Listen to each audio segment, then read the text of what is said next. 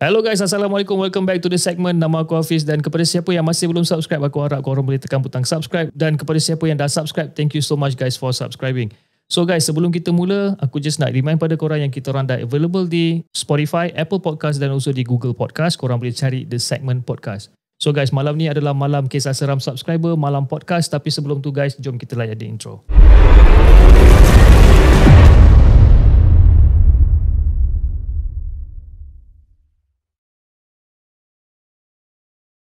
أعوذ بالله من الشيطان الرجيم. لو أنزلنا هذا القرآن على جبل لرأيته خاشعا متصدعا من خشية الله وتلك الأمثال نضربها للناس لعلهم يتفكرون. صدق الله العظيم.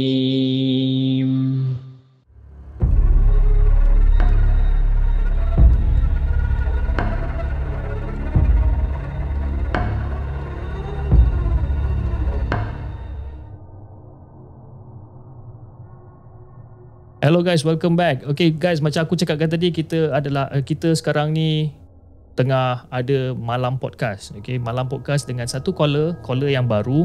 Okay, dan nama dia adalah Nur Ain ataupun dikenali sebagai Ain and dia ada dalam talian sekarang. Okay, Assalamualaikum Ain.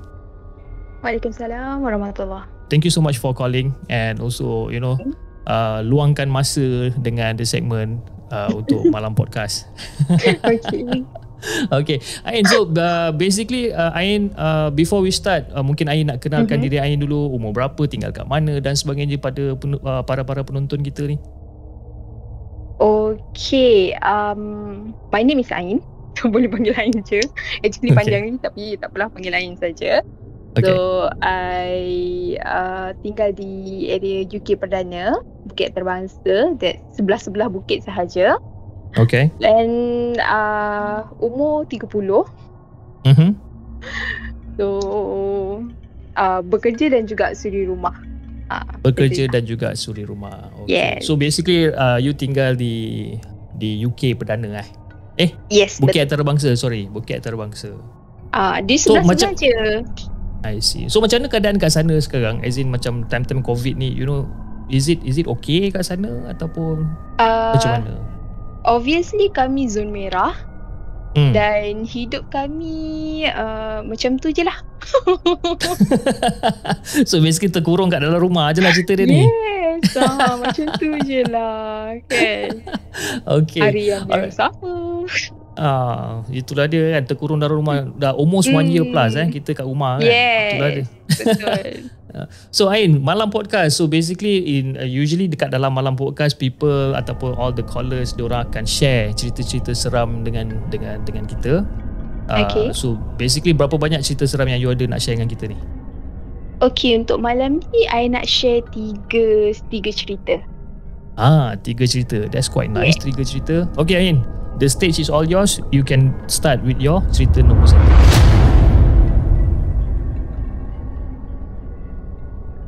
Untuk yang cerita pertama ni, it was berlaku dekat uh, area Bukit Antarabangsa which is uh, kalau siapa-siapa yang dengar yang duduk dekat area-area mungkin Mulu Kelang, uh, mungkin dia tahulah Bukit Antarabangsa tu macam mana.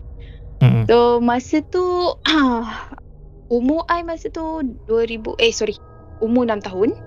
Dan masa tu kecil lagi lah dan kejadian tu berlaku di kawasan salah satu kondominium yang terdapat di Bukit Antarabangsa. Sampai sekarang pun uh, kondo tu still lagi ada penghuni cuma kalau tengok apa kalau tengok sekali imbas nampak creepy sikit lah. Daripada dulu Hmm. dengan sekarang sama je creepy juga.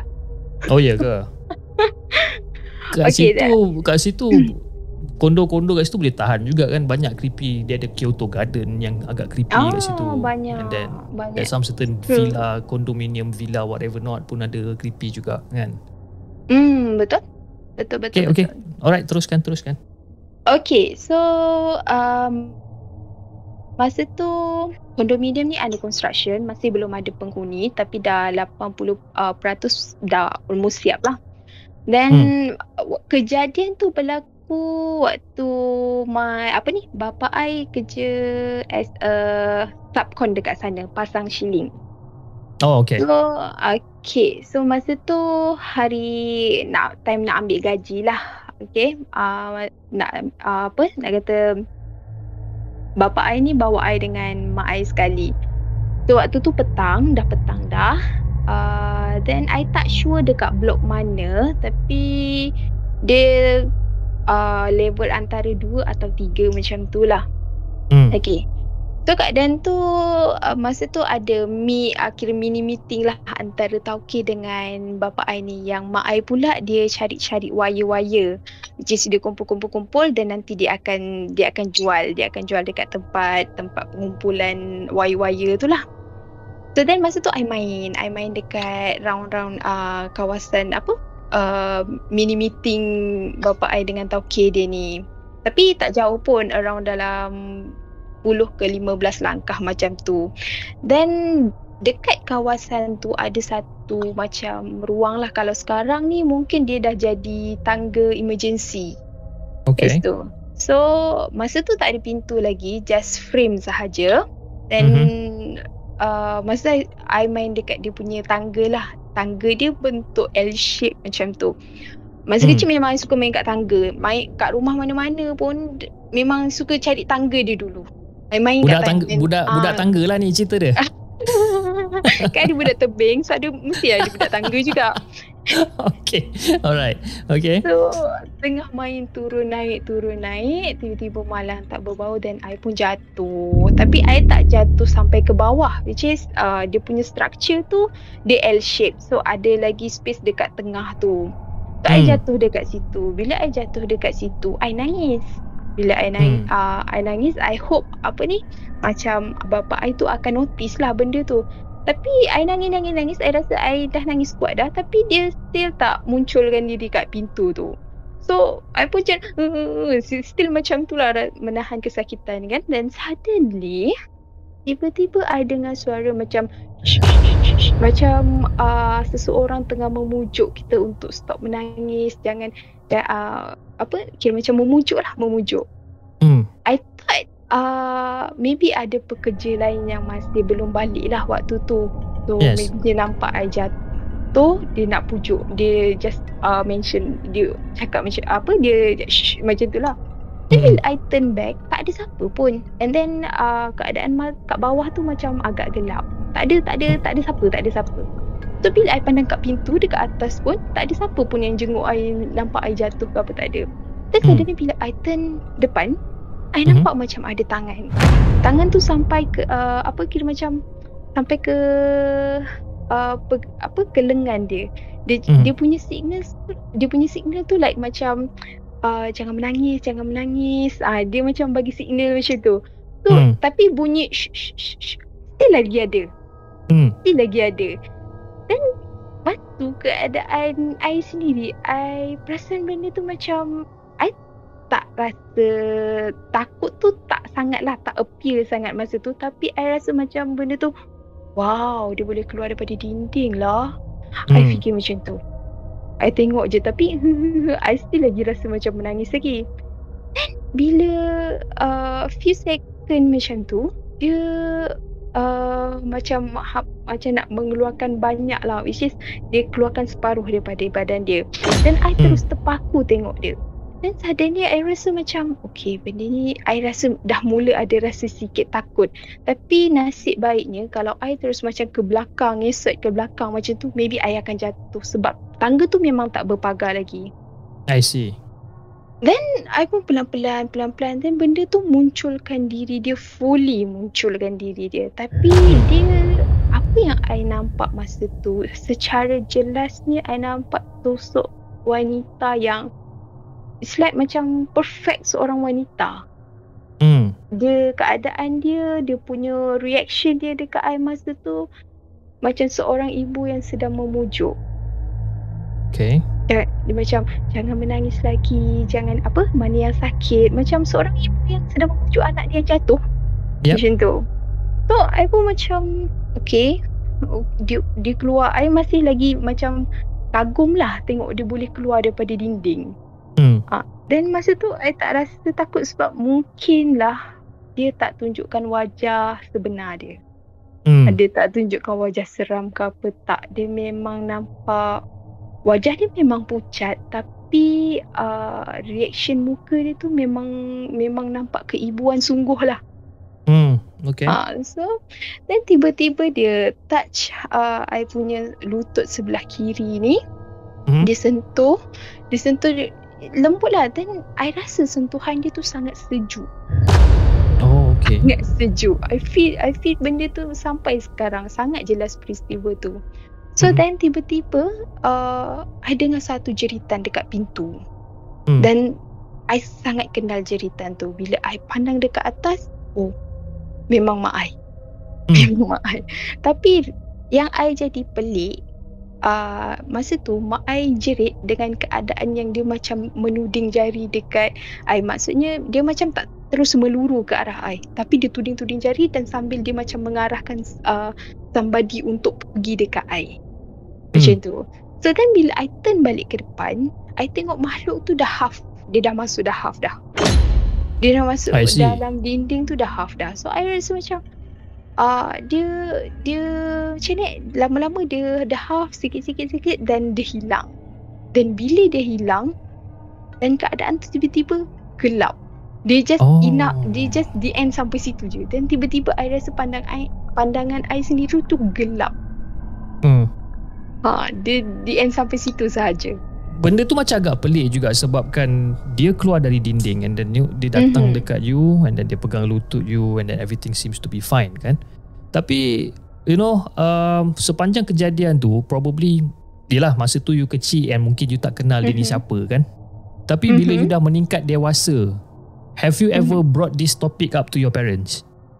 I ada ni jugalah. I ada apa?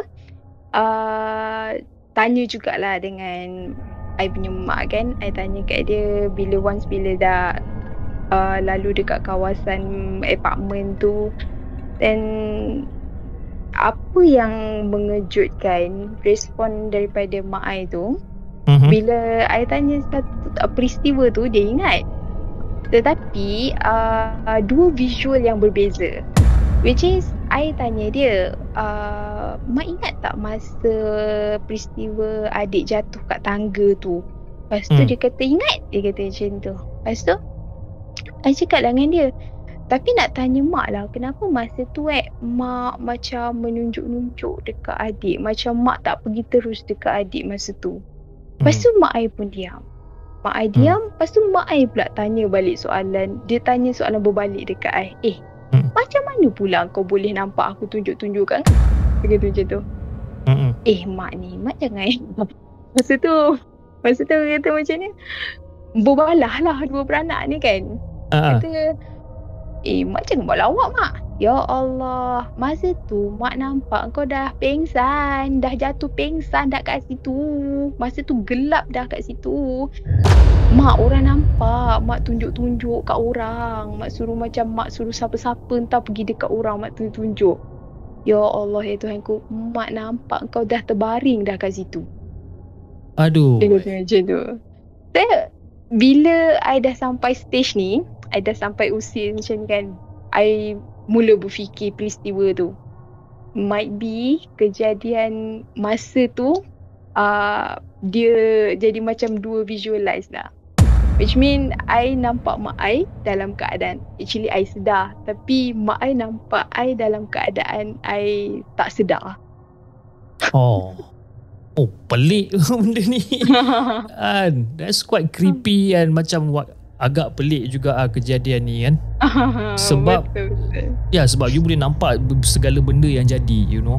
And then Mhm. your mom pula nampak you pengsan. Hmm, So, betul. so until until today pun I mean you pun tak tahulah sama ada your mom nampak ke tak benda tu pun you tak tahulah kan betul tak? Betul betul tak. Aduh. Then that time I bagi tahulah. I bagi tahu Hmm. ah mak I tu I cakap mak ada orang keluar daripada dinding apa tu semua kan. Dan Hmm. masa lepas je kejadian tu Hmm. Then mak I tak tahulah mak I buat lawak ke apa kan. I cakap Hmm. masa lepas patutlah kau lepas daripada kejadian tu kau asyik duduk kat dinding je. Aku tak tahu kau buat apa kat dinding. Ah, bahaya juga tu. Ah, you you masih duduk kat dinding ke sekarang ni? Aduh. Mungkinlah Wow. masa tu I fikir macam macam mana dia boleh mak banyak berfikir kan. Macam mana dia Yelah. boleh guna dinding ni yang kata Kan. sampai masa tu mungkinlah masih berfikir macam tu kan. So Yelah, bila tu. dah besar ni barulah tahu oh makhluk tu macam ni Ah. macam tu. But you consider yourself quite lucky lah sebab dia tak menunjukkan rupa dia yang sebenar. Yes, yes, yes, Kan? yes. Mungkin Betul, sebabkan you sebabkan you cakap tadi yang mungkin dia ada sifat keibuan dia Ah, and dia tengok pula mungkin you masih kecil, you know Ah. 5 6 tahun yang tak tahu apa-apa. So Betul, probably betul. dia just menjelma as herself. Kan? Hmm, betul betul betul. Yang tu I setuju. Quite quite scary lah benda ni. Quite scary dan pelik kan. Ah, Okay. Dia jadi Okay. Alright, so basically right now uh, you ada cerita nombor 2. So teruskan dengan cerita 2. Kisah nombor dua ni uh, dia berlaku dia ma- masa ni I dah besar dah. I tapi masih belum kahwin lah. I dah Hmm. besar. So masa tu around 2000 tak silap I around 2015. 2015 macam tu. Hmm. Masa tu uh, macam bandar-bandar besar it's like macam Kepong, kawasan-kawasan yang uh, bandar besar lah senang cerita kan. Diorang Mhm. ni tengah nak apa nak building macam kondo atau whatever apa macam PPR ke apa so kawasan-kawasan setinggan ni diorang akan macam uh, basmi lah. So diorang Hmm. akan uh, gantikan dengan PPR macam tu. Hmm. So kisah ni berlaku pada 2015 macam tu. Masa tu I ni sangat kuat bekerja. Siang malam Hmm. bekerja. Hmm. Siang I kerja lain, malam I kerja lain. Macam tu lah. Tapi malam tu I kerja as a supply konkret lah. Bukan I kerja kerja yang lain kan. so masa tu uh, I dapat panggilan uh, normally lah as a agent sup, apa uh, supply supplier ni kita just Mhm. macam kita just supply saja which is all dekat site tu semua orang site yang akan handle so kita just hantar barang kita saja tapi Right. masa tu I over service I over service so Hmm. nak nak lagi apa macam perempuan kan Ah, so Mhm. kita fikir macam kita nak bagi servis yang apa terbaik lah dekat kita punya customer ni supaya dia akan apa another project lagi dia akan dia akan beli apa uh, konkret dekat kita balik macam tu lah kita fikir tapi memang nak kata buang masa lah sebenarnya Okay. serius Alright. buang masa so masa tu masa tu uh, I dapat order I dapat order dekat uh, area Kepong Hmm. Ma, uh, Jinjang dekat area Jinjang then I ingat kawasan tu lepas apa macam kawasan setinggan yang baru lepas kebakaran I tak ingat siapa dekat area Kepong I rasa ah dia orang tahulah peristiwa tu Mhm. Okay. So uh, masa tu dia nak order dia nak order dia call I uh, dia call I dalam tengah hari macam tu. So dia kata oh I nak pakai uh, ni untuk buat build uh, untuk buat kerja-kerja ni. Saya cakap berapa meter you nak pakai? I nak pakai lebih kurang 20 meter. Okay 20 meter quite besar lah masa tu. Hmm. bagi I pun besar lah masa tu kan. Okay 20 meter. So you sure memang 20 meter site you nak pakai? Sebab uh, You pandai tak kira meter kubik Cakap uh, Hmm. Orang site tu tak tahulah sama ada dia memang Dia memang tak pandai Atau Dia buat-buat bodoh Hmm. Sebab perempuan dalam construction memang Obviously kalau tak tahu apa-apa Memang kena bully lah Ah, okay. Then uh, dia cakap uh, boleh tak? I actually I tak tahu sangat tahu dan dia punya dia punya apa ni? Dia tak nak dia tak nak lebih konkret dan dia tak nak kurang konkret. Dia kata Okay. macam tu. Okay, so dia nak tepat-tepat. So, I cakap, boleh tak you bagi keluasan side you? Hmm. Lepas tu, alah, I uh, tak ingat lah ni, ni, ni, ni, ni apa semua. Uish, kata macam, okay lah, macam ni lah. Uh, sekarang ni I kerja, cakap dengan dia, so I boleh pergi lepas after work macam tu. Tapi after work pun tak boleh pergi lewat sangat lah, I cakap. Hmm. Uh, so, siapa ada? Actually kalau biasanya kalau orang nak buat rumah yang from the ground, diorang akan Mhm. letak somebody dekat side diorang sebab of course machinery semua dekat dalam. Mesti Hmm. ada seorang yang akan jaga rumah kongsi ke apa tak kisahlah kan. Betul. Tapi dia kata oh orang-orang dia dah dapat gaji hari ni so diorang nak balik. Okay. Lepas tu dia nak pakai konkrit lagi dua hari ni. Dia cakap macam eh, eh you, you dia kata macam I fikir macam Okay lah tak apalah tak apalah I, I masa tu still lagi berpegang pada statement Melayu tolong Melayu Hmm. So then uh, Dia kata okay kita set pukul 9 awak boleh tolong datang site tak?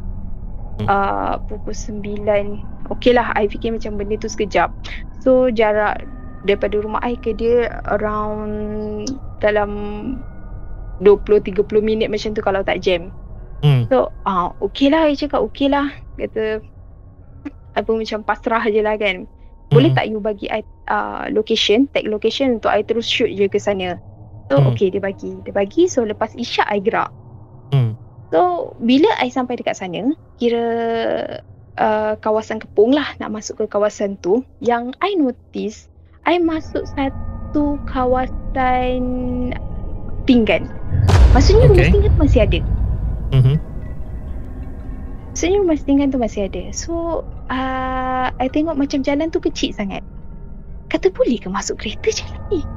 Mhm. I fikir macam, eh, I tengok balik location. So, Waze tu tunjuk dekat tempat tu. Masuk ke masuk ke jalan tu. I cakap, I, I tak confident ni. Lepas tu bila I tengok uh, macam I keluar daripada kereta, I tengok depan sikit, ada je rumah yang uh, dekat dia punya Porsche tu ada kereta. So, Hmm. Oh kat situ I macam yakin Oh boleh lah kot masuk kereta Sebab memang kalau Kalau you pernah masuk kawasan setinggal Hafiz You akan nampak jalan dia sangat kecil Oh ya. Sangat kecil Laluan dia sangat kecil Dan tak boleh nak beza sama sama ada tu laluan alternatif atau laluan utama. Oh, okay. Alright. Okay, then I pun okay, I confident I masuk. I masuk ke kawasan tu. I masuk kawasan tu, rumah semua nak kata rumah terang. Rumah Hmm. terang ada lampu. Uh, kat dalam pun uh, ada lampu juga dalam rumah dia. Tapi yang I jadi pelik, kenapa tak ada orang langsung yang keluar? Kadang-kadang kalau kita tengok even kat kampung lah kan, ada Hmm. je budak-budak motor keluar. Yes. At point ada orang lepak-lepak kat luar. Tapi time tu tak ada. Tak ada langsung. Hmm. Tak ada langsung. So uh, first thing I call balik orang site. Eh, you dah sampai dekat site ke? I nak confirm balik dengan dia. Lepas tu dia kata, oh Hmm. tak, I, I ada jumpa orang kejap ni. Boleh tunggu kejap tak? Okay, jumpa Hmm. orang. Dia cakap, you lama ke? Kalau you lama, tak apalah. I balik you set uh, lain hari je. Dia cakap, Hmm. eh tak boleh. Uh, So dia nak juga I datang kan Tapi dia punya discuss kejap je ah, Okay lah Hmm. whatever lah Lepas tu I tanya dia balik Are you sure location yang you bagi kat I ni Lepas tu eh very sure I very sure Sekejap I nak Hmm. tahu Actually dia punya kedudukan tu kat mana Di Hmm. sebelah jalan je You you just follow yang tu You just follow apa Dia akan lalu dekat kawasan tanah uh, Tanah Apa? Uh, rumah setinggan yang dah ranap dia kata tapi dah clear dah kawasan tu. Dia dah jadi satu kawasan yang macam dah tutup dengan tutup dengan zinc dia kata. Dah berpagar lah. Hmm. ha? I cakap uh, okay. I dah mula rasa aneh dekat situ.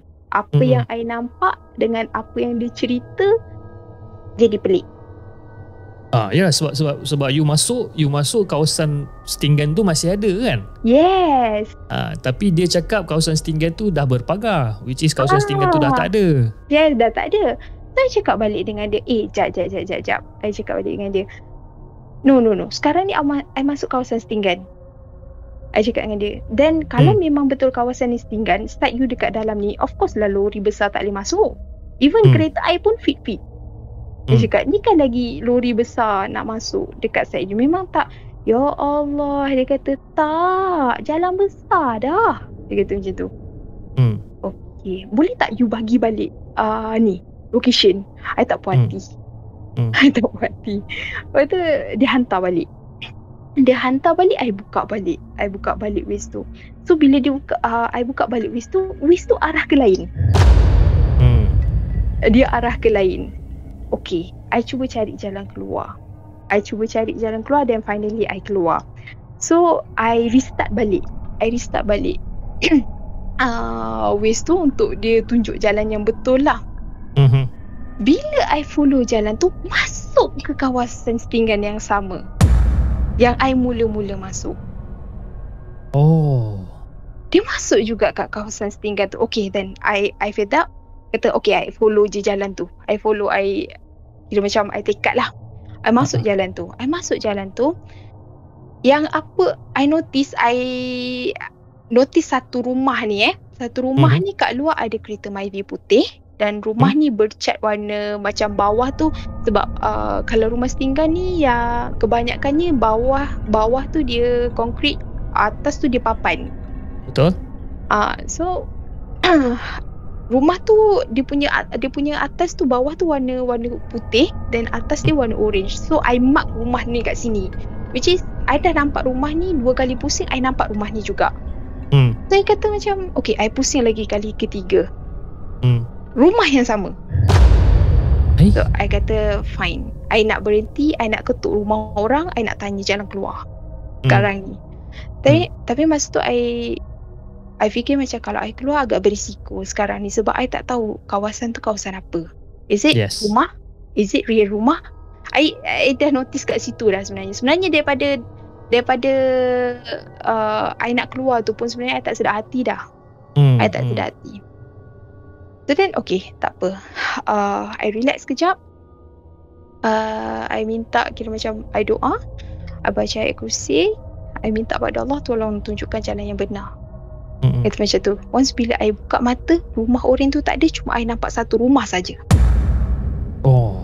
Dalam banyak-banyak setinggan tu, satu rumah saja yang ada. Yang lain semua tak ada. Basically yang lain tu semua yang dah memang dah rata lah. Yes. Yes. Macam semua tu macam vi, macam macam nak kata macam kisah dongeng pun ada sebenarnya. Macam tiba-tiba tak ada. So basically it's just it's just an illusion. Yes. Can I say that? Is is an ilusi. Ilusi untuk you bila you masuk tu you nampak all those Betul. setinggan tu masih ada. Betul. Tapi bila you tutup mata, you berdoa, baca ayat kursi, you buka mata, all those things tak ada. Yes, betul. Betul. Oh. I nampak satu rumah sahaja. Dan waktu Hmm. tu rumah tu pintu dia terbuka, dia terang, dia terang. Dia ada dia ada dia ada porch dia juga. Uh-huh. Tapi dalam masa dalam masa yang sama dia ada uh, apa tu kalau kita uh, yang dia bawa keranda tu. Dia atas keranda bawah tu macam yang tolak tu. Yang tolak tu. I mean yang dekat Ah. hospital pun ada. Oh, okay, okay. Tahu, tahu, tahu. Macam troli tu lah. Yes, yes, Okay, okay. yes, yes. So benda tu ada kat situ. Ada dekat dia Hmm. punya dekat dia punya posh. Hanya itu saja. Hmm. Hanya itu saja. So I macam Okay, satu rumah dan ada I tak tahu atas tu keranda atau apa tapi dia punya fizik like keranda. Cuma dia Hmm. tak adalah tertutup dengan kain macam kita orang muslim kan kain yang Hmm. warna hijau ada bacaan-bacaan tu semua kan. Ah tu tak ada. Yes. Dia just like macam kayu saja plain. Hmm. So I I pun I tengok I perhatikan I cakap okay ni memang something wrong. Ni memang something wrong. I Hmm. cakap lepas tu I call mak I ah uh, tak ada line. Tak ada tiga kali I call dia tak ada line. Macam uh, macam tit tit tit tit bunyi macam tu. Okay, Hmm, I hmm, rasa hmm. benda ni dah gila, benda ni I rasa okay, I memang tak nak pergi site, I nak balik rumah. I decide Hmm. macam tu. Hmm. Tiba-tiba bila I just macam I I still dalam kereta, I lalu depan rumah tu, I lalu depan rumah tu. I tengok macam I sekali, sekali tengok lah dalam rumah tu ada apa. Then tiba-tiba ada perempuan. Ada Hmm. perempuan kat situ dia dalam keadaan mencangkung. You mean Uish. kalau you pernah tengok cerita-cerita seram lah kan, movie-movie seram. Once Mhm. bila benda tu kena apa dia cara dia makan tu macam gelujuh-gelujuh dalam Yes, yes, yes, yes. keadaan mencangkung kan. Ah, ah. Ah, tu I nampak I nampak perempuan tu duduk dalam bentuk macam tu. So bila I tengok perhatikan betul-betul Tapi benda tu dia, membel- dia membelakangkan I tau. Dia membelakangkan I. Hmm. I tengok betul-betul I, I tak I tak terfikir banyak Tapi memang I I set dalam kepala ni bukan manusia. Ini memang bukan manusia. I tengok I perhatikan ni betul. Once dia turn pusing dekat muka I. Dia turn Mhm. pusing pandang I balik Lidah dia panjang ke bawah. Oh. Lidah dia panjang ke bawah Na'udzubillah I kata I masa tu I, tak, I hilang arah I just pecut je kereta Hmm. I just pecut je kereta I tak tahu I keluar mana Then Hmm. suddenly bila I, I keadaan gelap macam tu then I nampak satu lampu jalan Warna oren Hmm. macam tu Hmm. I nampak tu I pergi kejar lampu tu I kejar Hmm. lampu tu Bila I kejar lampu tu Alhamdulillah I keluar jalan besar Okay. I keluar jalan besar It's not besar jugalah Dia macam kawasan yang macam Apa Ada dua-dua hala Dua Hmm. hala tu kan Ya. I keluar kat situ Then orang ada ada satu kedai macam kedai jamu kat situ orang Aceh Hmm. dia dia nampak kereta I keluar daripada situ dia pelik orang yang minum kat situ pun dia pelik tengok kereta I keluar Hmm. Then I nak sedapkan hati I nak sedapkan hati I keluar I relax kejap dalam kereta tu Then I keluar I keluar I nak belilah something drink ke apa kat situ kan Hmm. Lepas tu Bila uh, I beli air Then I tanya kat abang tu uh, Bang saya nak tanya Dekat kat, uh, belakang tu Yang tempat yang saya keluar tu Tu uh, Kawasan Sting Kawasan Stinggan kan Kata Hmm. macam tu Abang tu lama sikit nak jawab Tapi dia dia cakap lah Sebenarnya abang pun pelik kau keluar di situ dek Dia Ah sudah. macam Actually I dah tahu keadaan kat situ. Tapi I still buat-buat nak tanya kat dia Sebenarnya apa yang jadi dekat kawasan tu. Ya. Eh macam uh, Tak ada rumah? Tak ada. Tak ada. Dia kata dah tak ada rumah dah kat situ. Lepas tu Oh okey lah bang. Tak apalah Lepas tu tiba-tiba Bila I nak masuk kereta Ah. Abang tu cakap ah, Dik Nanti uh, Jangan terus masuk rumah tau. Dia kata macam tu Maksudnya Ah. macam Maksud dia jangan ja- Jangan terus masuk rumah Just uh, Maybe kena lepak dulu ke apa ke sekejap ke kan Hmm. hmm. Lepas tu ah, okay lah mak, I just angguk mengatakan yang I faham apa maksud dia Hmm. Okay dan So I balik I balik I tak nak cari site tu Ah, uh, seorang site tu banyak, call banyak kali so I I memang tak angkat dia kata aku nak balik aku nak balik kau punya cari masalah dia cakap Hmm. macam tu Hmm. so bila I sampai kat rumah I terlupa. I terlupa. Aduh. I terus masuk. I terus masuk rumah. Dan I masuk rumah I tak basuh kaki I just go masuk dalam bilik. Dan I fikir I nak tidur I tak nak fikir benda tadi. Okay. uh, I lupa benda tu sepatutnya tak boleh terus masuk macam tu. Hmm. So it's what happened. Time I nak mula terlelap dalam Tengah jam lepas macam tu Tiba-tiba I dengar macam It's like macam Orang tengah menjilat Dalam bilik Aduh. How dia bunyi macam tu I rasa macam I Masa tu I tak terfikir Yang benda tu akan I tak terfikir Hmm. pun Benda tu akan ikut Tapi bunyi tu makin lama Makin jelas Hmm. Makin lama dia makin jelas Bila Hmm. I buka mata What surprise Dia ada kat hujung katil Oh, benda yang you nampak mencangkung tu. Yes Dia ada hujung katil Dia ada kat hujung katil Sambil lidah dia macam tu Mata memang betul-betul bertentang mata Itulah kata Apa nak kata Mata bertentang mata yang tu lah keadaan dia Oh. So what happened I fikir I tak boleh nak lari mana Ya. Dan masa tu I tak tahu kenapa tiba-tiba I ada sedikit macam keberanian Hmm. untuk I boleh communicate dengan dia. Quite surprise benda tu. Agak Hmm. surprise. I Okay. boleh I boleh communicate dengan dia. Hmm. Lepas tu dia cakap, kenapa kau ikut aku? Kata, aku tak ganggu kau pun. Dia dia still lagi jelirkan lidah dia. Mhm. Memang jelas lah, memang jelas. Sampai sekarang I ingat muka dia. Hmm. Lepas tu dia cakap dia cakap dekat I, dia macam tawarkan I something. Dia kata, Hmm. aku tahu kau kerja kuat siang dengan malam. Hmm. Tapi Apa yang kau dapat? Kau kaya ke? Dia kata macam tu. Oh, dia tanya macam- you balik. Ah yes. Dia kata macam tu. So aku boleh buat kau kaya. Tak perlu kerja. Dia kata macam tu. Hmm. I just diam dan I perhatikan dia. I tak tahu kat mana keberanian tu tiba-tiba ada. Hmm. Kata dengan syarat. Dia kata macam tu. Untuk Hmm. untuk I accept dia. Hmm. Dia suruh I accept dia. Hmm.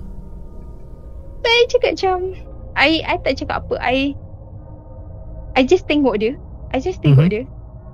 Pasal uh, I pun macam Ya Allah ya Tuhanku I tutup mata sekejap I tunduk sekejap Hmm. I masih ingat I masih macam ingat Tuhan lah lagi I masih ingat. Hmm.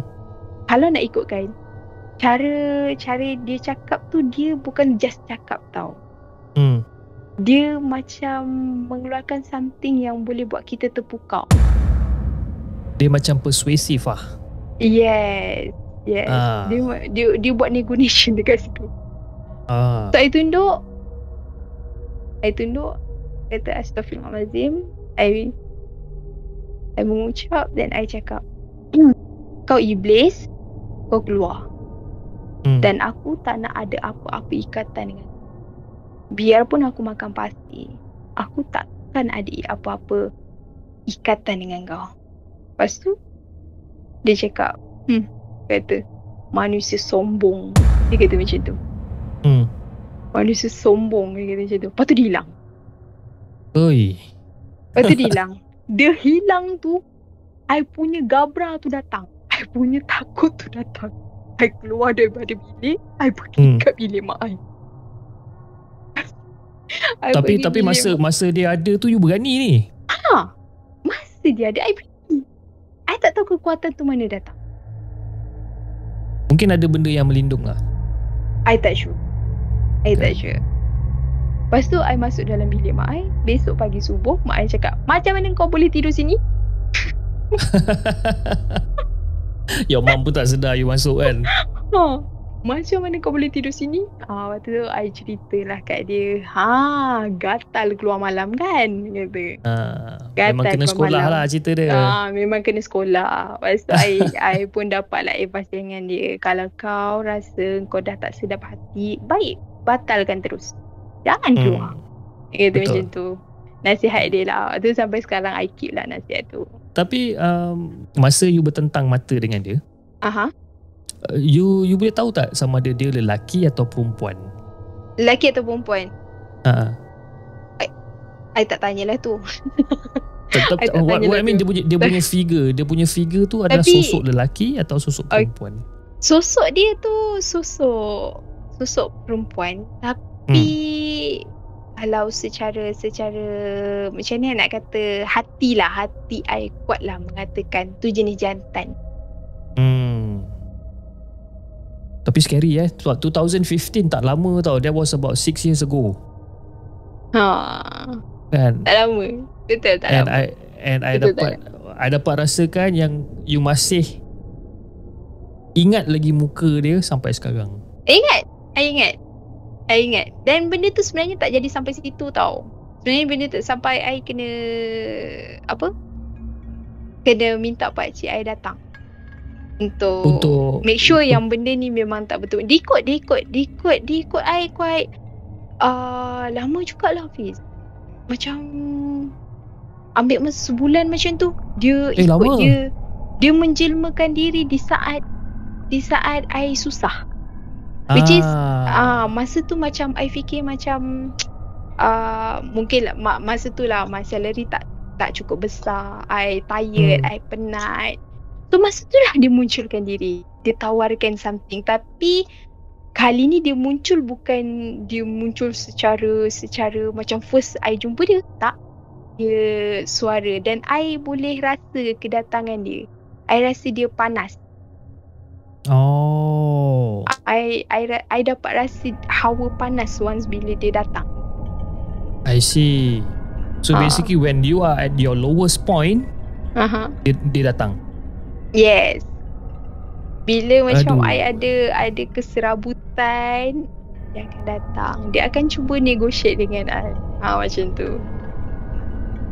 Ui, bahaya shoot benda macam ni. Ah, betul, betul, betul. So, macam Pak Cik I pun ambil masa jugalah nak nak suruh dia ni belah sebab uh, Pak Cik I cakap dia suka. Dia suka kat I.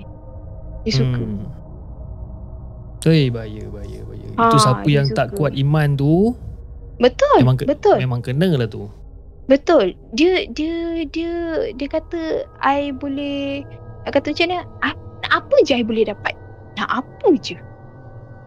Tapi alhamdulillah lah I still I still ada kekuatan untuk tolak lah. Itulah. Kan, Yang tu I memang rasa sangat-sangat bersyukur. Sangat So basically syarat dia adalah untuk you simpan dia.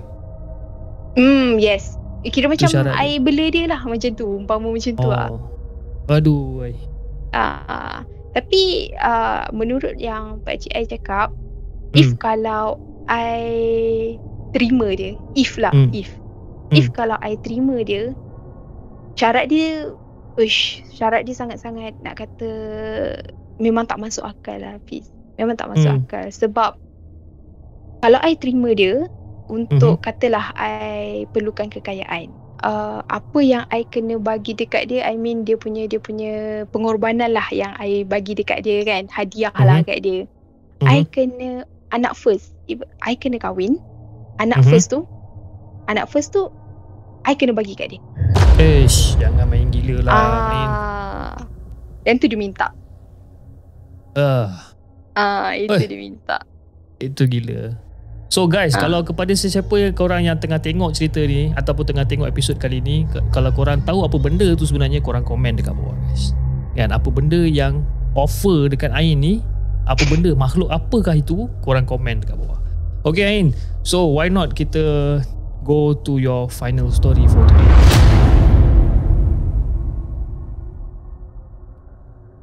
Final story I ni dia tak berlaku di Malaysia, dia berlaku di Indonesia.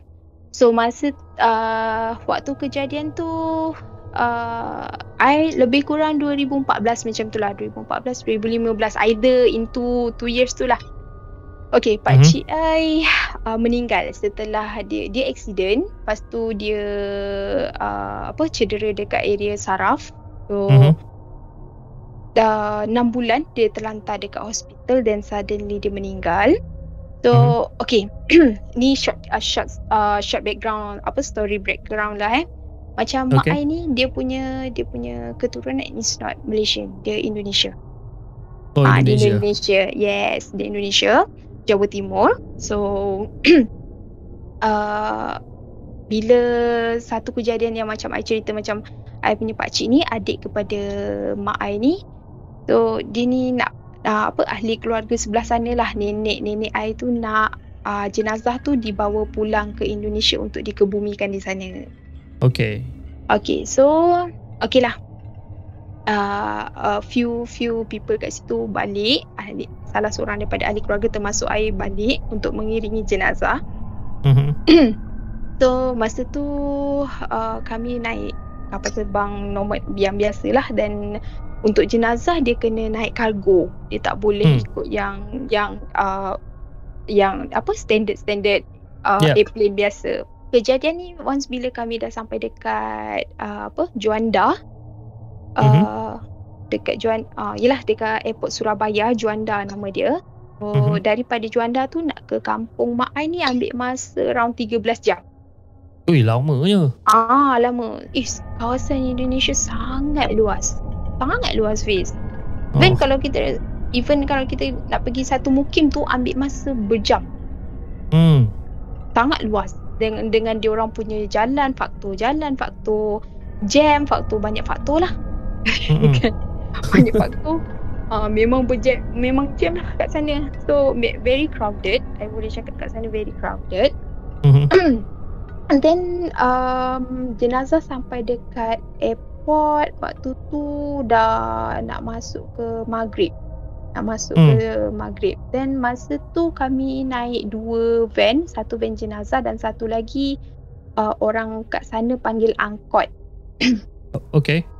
Ah, so orang yang bawa jenazah ni dia I I jadi I jadi macam pelik tau dengan reaction orang ni sebab orang ni macam eh boleh tak tolong uh, follow up dengan uh, ni? Macam mayat ni kita tak boleh lama-lama tahu kalau mayat macam ni ni ni ni, ni. dia macam trigger tau. Dia macam paksa eh tolonglah cepat tolonglah cepat. Tak nak pergi sampai malam. Macam tu.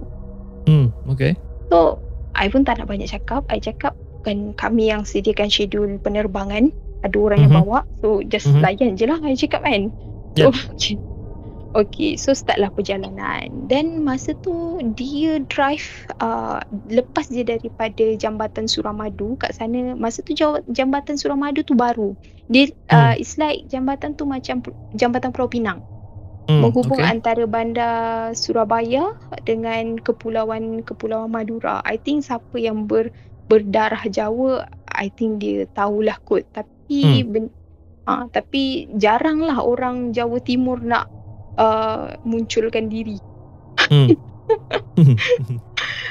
So then uh, sesampainya apa sesampainya kami dekat kawasan uh, jambatan Suramadu dah lepas daripada jambatan tu Mhm. uh, sikit je kawasan pekan kat situ kami jalan kawasan hutan. Okay. Keadaan masa tu memang gelap, tak tak ada lampu, jalan kecil dengan orang yang bawa orang yang drive tu laju gila. Dia Hmm. bawa laju gila dengan jalan tu turap nauzubillah macam terkotong terkotong dalam Hmm. dalam dalam pen tu memang terkontang-kanting lah kata kan. Ha. Lepas tu macam I fikir kan kenapa orang ni macam macam takut sangat eh nak bawa jenazah ni kata macam Hmm. Pada pada I punya pengetahuan lah once bila kita bawa jenazah ni kita tak boleh lah macam terlalu rush Hmm. macam Betul. kesianlah dekat jenazah tu betul tak Correct. Betul. ah so tapi keadaan kat situ memang macam memaksa memaksa untuk bawa laju laju Hmm. so bila dah masuk kawasan uh, hutan yang gelap tu is very gelap lah Fiz. memang tak ada lampu dan I rasa macam I kalau kat Malaysia I macam jalan kawasan Greek waktu malam Oh, gelap oh. ha lepas tu dengan apa memang ada memang ada kenderaan dua hala lorong tu dua hala tapi macam kenderaan lain is very laju dekat situ I Hmm. rasa macam diorang macam tengah beracing kat situ. So, macam gila lah diorang ni kan. So, okay, never mind lah pasal tu. Then, I sampai dekat kawas kampung mak I tu orang pukul 3 pagi. Hmm. Daripada pukul tu- 8 lah, 8 lah kami gerak daripada airport. So, Hmm. kat sana sampai pukul 3 pagi. Hmm. So sebab bawa laju kan dan jalan pun agak lengang sebab tu boleh uh, awal sikit.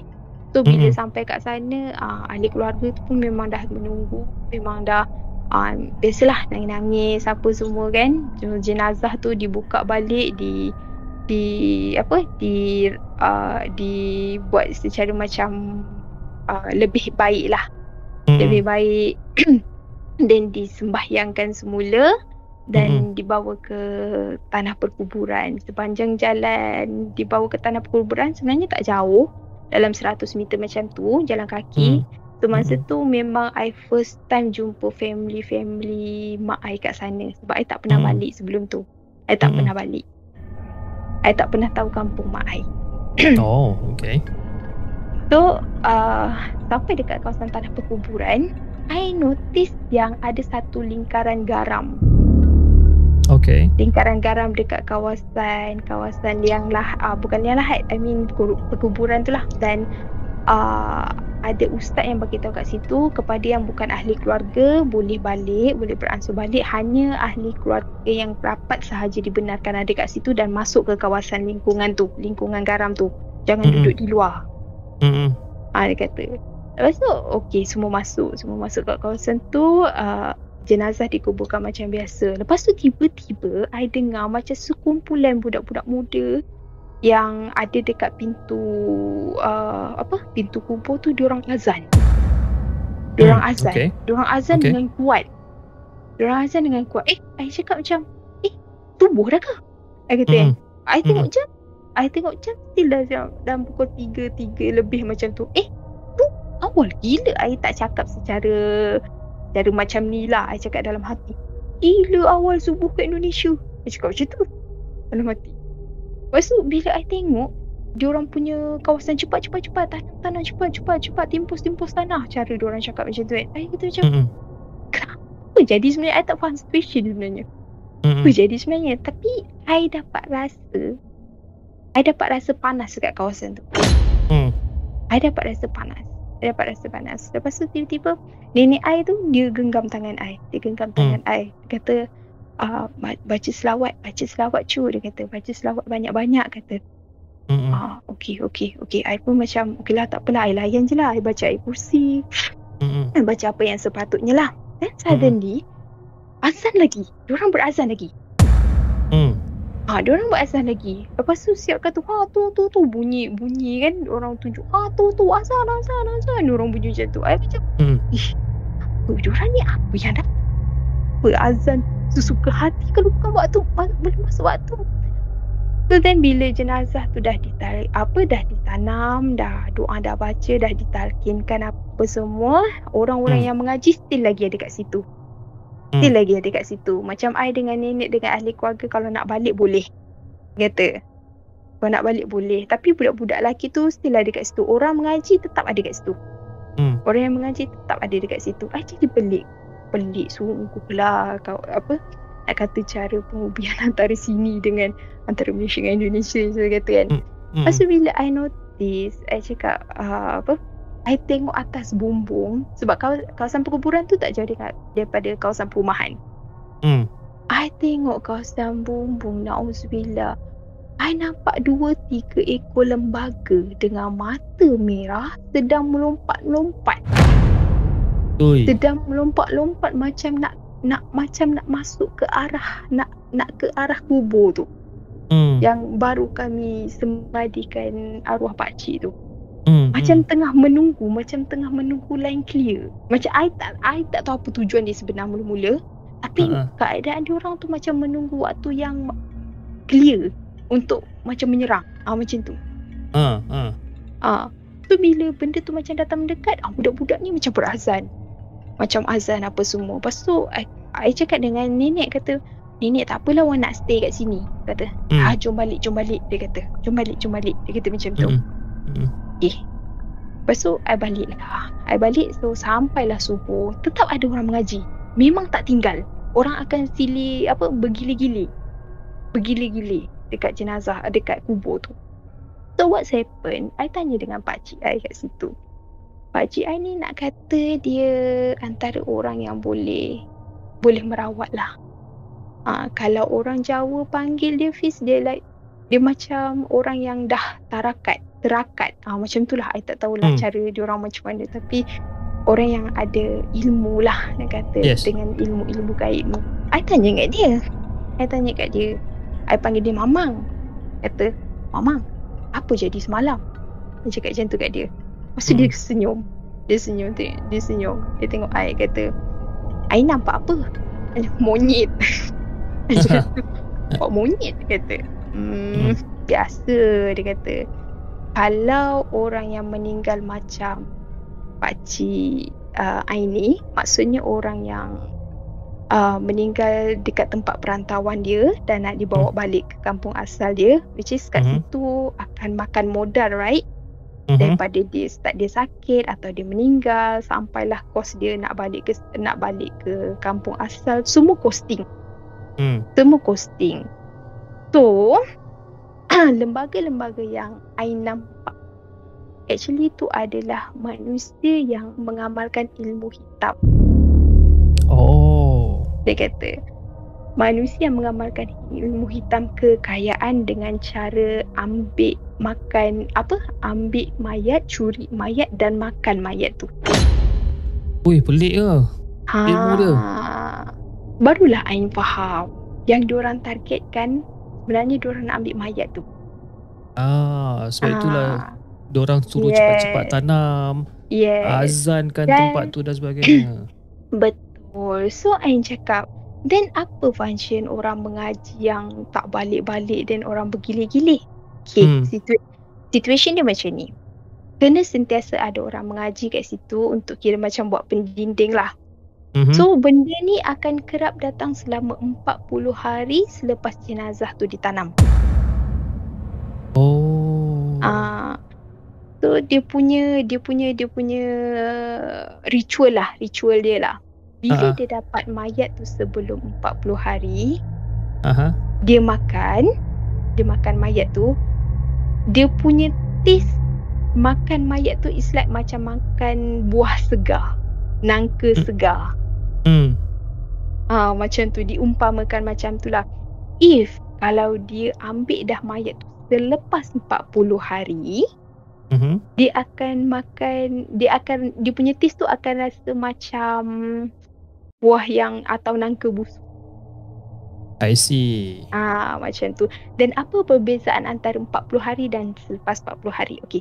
40 hari once bila dia dah buat ritual dia, dia dah makan habis mayat tu, Mhm. uh, akan ada I mean duit lah se- sejumlah duit yang berapa banyak kos mayat tu digunakan Mhm. itu yang akan ada yang itu yang dia akan dapat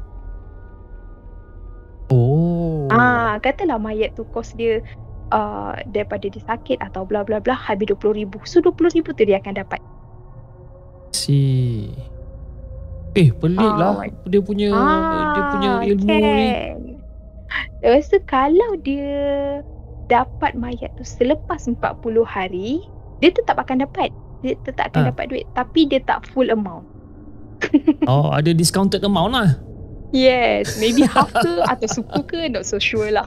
Ah sebab maybe dia dah dapat benda tu dah expired. Contohlah. Oh. So maknanya orang yang akan mengaji dekat situ dia orang akan mengaji 40 hari lah. Yes, 40 hari. Silih berganti. Untuk silih berganti untuk make sure yang jenazah tu tak dimakan. Yes. I see. Wow, this is a new story, man.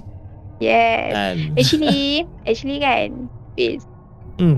kat Indonesia, I, I, I, I kadang-kadang I rasa macam bersyukur sangat tahu dilahirkan dalam keadaan berbudaya yang berbeza. Hmm, Which is- betul. Dekat Indonesia is very very Nusantara punya culture lah. Hmm. Dia Very- macam very klasik kan. Many thing, yes. Banyak benda yang I fikir macam benda tu, ih mustahil lah. Tapi jadi kat sana. Hmm. Betul lah tu. Ah, Banyak benda-benda ritual-ritual amalan-amalan semua yang yes. berlainan lah dengan kita orang Malaysia kan. Yes, true, true. Actually, kalau kisah ni sebenarnya banyak lagi yang Ain Ain pernah alami selain daripada kisah yang ni. Oh, nampak guys? Ain ada banyak lagi cerita guys. You know, if you guys nak lagi Ain bercerita untuk part 2 malam podcast, korang komen dekat bawah. Make sure Ain datang balik, kita cerita lagi panjang. okay Ain, thank you so much Ain sebab sudi share tiga story dengan the segment. The first story is uh, masa Ain kecil, you know ada benda keluar daripada dinding. The second Mhm. story pasal apa ada benda yang menghasut Ain untuk untuk terima dia, you know, ik- ikut Mhm. Ain balik rumah dan yang ketiga ni adalah yang benda yang nak makan jenazah. Thank you so much Ain. Okay Ain, before we Alright. go, uh, do you have anything to say to to the subscribers ataupun to the viewers yang tengah menonton sekarang ni? Okay, um, advice, uh, advice, advice general lah. Jangan tinggal solat tu je lah pendidik kita. Kalau ada benda-benda makhluk-makhluk ni, benda tu sentiasa ada. Tak kisahlah, even dalam rumah kita sendiri pun ada. Cuma kita jangan kosongkan jiwa kita lah. Sentiasa isi dengan doa-doa harian, zikir-zikir harian, mengaji. Kalau boleh Al-Quran jangan tinggal dan of course solat pun jangan tinggal. InsyaAllah kita sentiasa akan dilindungi. Okay Ain, thank you so much Ain for your advices, Right. you know your tips macam mana untuk kita lindungkan diri kita daripada benda-benda macam ni. Okay. Alright guys, kepada sesiapa yang ingin kon- kongsi kisah seram korang dengan kita dengan dengan the segment, korang boleh hantar email kepada kami di uh, hellosegment@gmail.com ataupun korang boleh hantar Instagram at hellosegment. Okay, and also sekarang segmen ni uh, available dekat Discord. Discord application whereby aku akan cuba tarik ataupun aku akan cuba invite semua subscribers untuk berada dekat Discord platform Discord platform ni korang boleh chat dengan aku secara real time. You guys can even chat with Ain secara real time sebab Ain is one of the Discord members. And you know, just have fun, alright? Jangan lupa like, share dan subscribe channel The Segment and kita akan jumpa lagi on the next coming episode. Assalamualaikum.